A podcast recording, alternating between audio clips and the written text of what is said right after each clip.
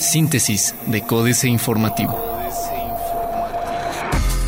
Síntesis informativa 12 de abril, Códice Informativo. Códice Informativo. Pancho Domínguez en desacuerdo con concesionar servicio recolector de basura. Francisco Domínguez Servién, titular del Poder Ejecutivo Estatal, externó que nunca ha estado de acuerdo con concesionar el servicio recolector de basura en un municipio, pues cuenta tanto con personal como unidades para hacerlo. Recolección de basura está garantizada, afirma municipio de Querétaro. El servicio público de recolección de basura está garantizado por el gobierno municipal de Querétaro, aseguró Francisco de Silva Ruiz, secretario de gobierno municipal, esto a través de un comunicado de prensa. De acuerdo con el comunicado del municipio, desde la noche del sábado 9 de abril y hasta la mañana del domingo 10 de abril, se tuvieron tres reuniones de conciliación con un grupo de trabajadores del área de recolección de basura pertenecientes a la Secretaría de Servicios Públicos Municipales, quienes decidieron manifestarse en contra de la concesión a una empresa privada para que se encargue del servicio. A pesar de las reuniones, el municipio afirma que no hubo voluntad de diálogo. Gobierno de Querétaro reconoce inconformidades contra exdirector del CESAM. La renuncia de Luis Almeida Montes a su cargo como director del Centro Estatal de Salud Mental en Querétaro efectivamente obedeció a la serie de inconformidades que hubo por parte de algunos trabajadores sindicalizados, informó Juan Martín Granados Torres, secretario de Gobierno. Lo anterior, luego de que la semana pasada algunos trabajadores sindicalizados colocaran cartulinas en las instalaciones del CESAM en las que exigían la salida del hasta ese entonces director por no respetar las condiciones generales de trabajo y ejercer presunta violencia laboral en contra de estos empleados. Mesas de diálogo con policías municipales de Querétaro ya fueron establecidas. Francisco de Silva Ruiz, titular de la Secretaría de Gobierno del municipio capitalino, informó que ya se han establecido las mesas de diálogo con los policías municipales de Querétaro, quienes se manifestaron la semana pasada por presuntos abusos y malos tratos recibidos por Rolando Eugenio Hidalgo Edi, titular de la Secretaría de Seguridad Pública Municipal. En entrevista de Silva Ruiz, detalló que las opiniones expresadas por los elementos de la Policía Municipal en el comienzo de estas reuniones versaron sobre los puntos del respeto a derechos humanos y las cuestiones de índole laboral. Diario de Querétaro. Participarán 74 países en festival. Este año, el Festival de Comunidades Extranjeras 2016 tendrá como sede el Estadio Corregidora, informó Alejandro González Valle, coordinador del Enlace Legislativo y Asuntos Internacionales del municipio de Querétaro. En su edición número 9, el festival se llevará a cabo del 21 al 24 de abril en un horario de 10 a 20 horas con un costo al público de 25 pesos y una afluencia de hasta 25 mil visitantes al día. Divide paro en limpia. Exige legisladores se responsabilicen por presencia de metales. Cuarto de guerra. Edor. Meses de concertación se vinieron abajo el domingo al iniciar el paro de los recolectores de basura en la capital. Tan pronto el Cabildo de Querétaro determinó concesionar la recolección, comenzaron las reuniones con los trabajadores, planteándoles su liquidación y la opción de ser recontratados por la firma beneficiada. De hecho, muchos aceptaron de palabra, pero no cumplieron. Igualito se hizo recientemente en Corregidora a favor del hermano del oficial mayor del Estado y no hubo paro alguno, pues parece que el caso Querétaro es más político que administrativo y el bombardeo es intenso. Plaza de Armas. Pancho en contra. Protestan estudiantes y maestros del COVAC. Acercan servicios de Nafin a empresarios. Lamenta María Alemán la crisis que vive la capital. El corregidor. Invertirá 100 millones de dólares MAVE para centro de investigación. Detallan pormenores de Feria del Queso y el Vino 2016. Invierte gobierno más de 32 millones de pesos en obras. Protestan comerciantes en el centro cívico. Noticias. El robo a la Universidad de Arkansas fue de 1.5 millones de pesos. El titular de Educación del Estado, Alfredo Botello, reveló que lo robado en la construcción de la Universidad de Arkansas asciende a 1.500.000 pesos en maquinaria y efectivo. Incrementa UNAC nexo con sector aeronáutico. Gestionan 360 millones de pesos para distribuidor en la autopista 57 y carretera 100. Reforma. Crece en México riesgo de lavado. México subió ocho posiciones en el ranking del índice de blanqueo de dinero que realiza el Basel Institute on Governance desde 2012. El Basel Institute es independiente, sin fines de lucro y está especializado en prevención de corrupción. Su indicador de 2015 midió el nivel de riesgo de 152 países y en el ranking México subió de la posición 105 que tenía en 2014 al lugar 97 en 2015. Abarata el dólar la mano de obra. Los salarios que se pagan por hora en México son 9.6 veces menores de los que se otorgan en Estados Unidos, según un comparativo del INEGI. Un mexicano empleado en la industria manufacturera percibe 2.1 dólares por hora, mientras que un trabajador estadounidense recibe 20.2 dólares por el mismo tiempo, con cifras a enero del 2016. Compra DEPA papá de los soya a gasolineros. Mientras su hijo aún era director general de Pemex, Emilio Lozoya Talman compró un departamento a Gabriel Karam Kasab, accionista de Grupo Hidrocina. En enero de 2015, el exsecretario de Energía adquirió el departamento 1501 del condominio residencial Torre del Lago, ubicado en Rubén Darío número 115, configurando un posible conflicto de interés para su hijo Emilio Lozoya Austin.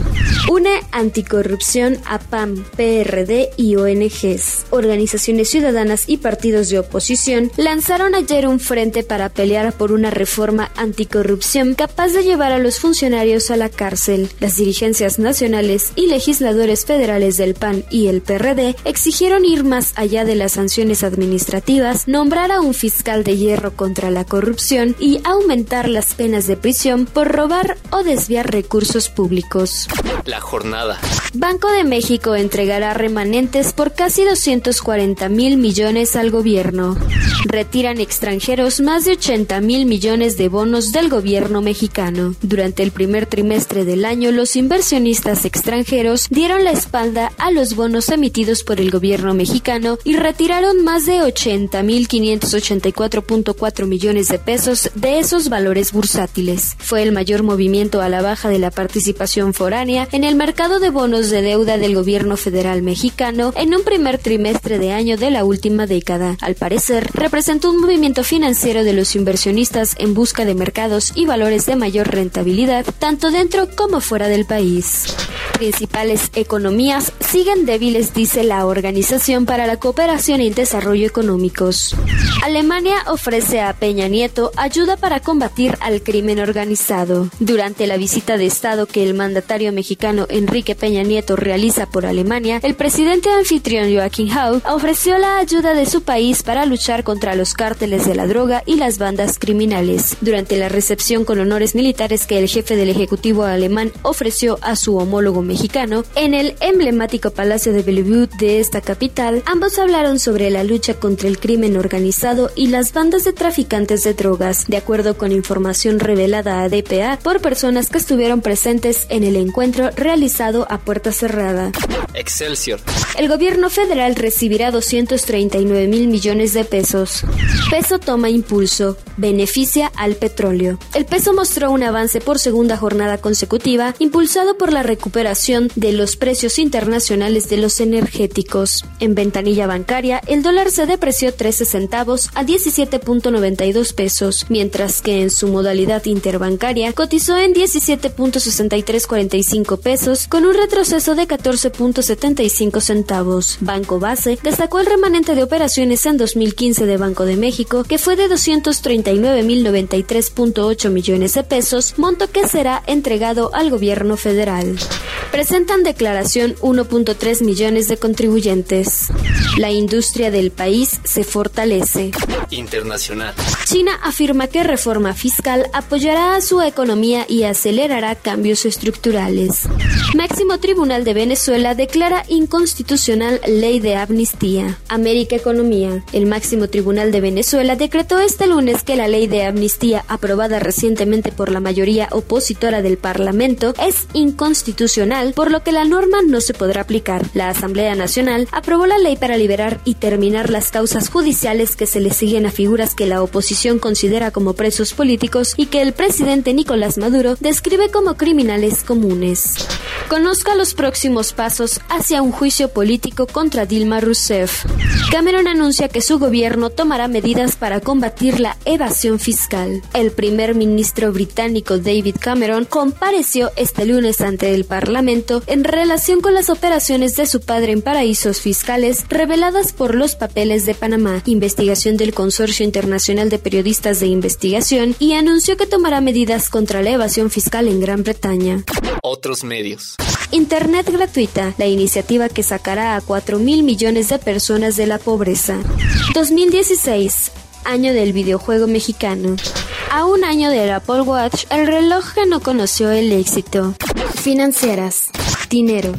Uber, el nuevo poder capitalino, Enrique Galván Ochoa. En concreto, Uber doblegó a Mancera. El jefe de gobierno anunció ayer que será en mayo cuando se negocien las tarifas con la empresa. Sin embargo, antes había dicho que desaparecería la tarifa dinámica. Notorio el giro que dio el funcionario. Será porque hay un acuerdo para que Uber aporte 1.5% de su recaudación al gobierno de la ciudad y se manejará fuera de tesorería en un fideicomiso que supuestamente no está operando todavía. También quedó en el olvido la devolución de los cobros excesivos del día del doble hoy no circula. México S.A. Recortes y excedentes, Carlos Fernández Vega. Lo que la Secretaría de Hacienda recorta, el Banco de México mágicamente lo recupera. Y los dos enormes tijeretazos presupuestales practicados por el ministro del año, más el anunciado para 2017, resultan pecata minuta para el doctor Catarrito, aunque finalmente no servirá de mucho, pues todo se adeuda. Capitanes. Rogelio Montemayor Morineau, el director de Transportes Monroe, inicia su segundo año al frente de la Canacar y tendrá que hallar soluciones, junto con las autoridades, a los problemas generados por la restricción del hoy no circula. Empresas transportistas pequeñas y medianas, así como hombres camión, esperan soluciones. Políticas. Astillero. Giras de conveniencias. Julio Hernández López. Enrique Peña Nieto viaja por el mundo con el blindaje circunstanciante a los grandes negocios que se pueden hacer en un país en crisis casi en remate. Gracias a ese embadurnamiento que resulta atractivo en términos de conveniencias para empresarios y políticos anfitriones, es que el mexiquense se asoma sin grandes contratiempos a actos oficiales en sociedades donde suele haber preocupación por el talante democrático de los visitantes extranjeros y por su respeto a las leyes y los derechos humanos. Celos con un halo. Jaque mate, Sergio Sarmiento. Un fantasma recorre el mundo. Es el fantasma del moralismo. Muchos pensaban que había desaparecido bajo el avance de las ideas progresistas, pero no. Muchos buscan imponer su moralismo sobre los demás mientras agitan banderas supuestamente progresistas. Lo sabe bien Clarisa, maestra del Instituto Cumbre del Noreste de Ciudad Obregón, despedida por bailar twerking o perreo, un reggaetón provocativo, en una playa de Los Cabos durante sus vacaciones. En Iguala por la igualdad.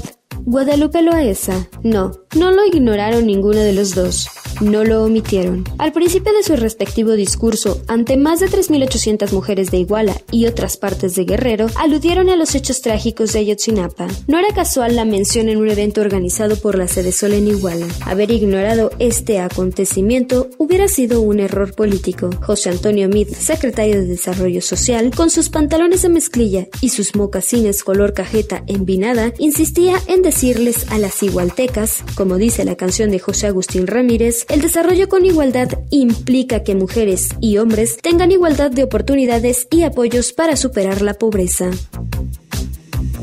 Síntesis de Códice Informativo.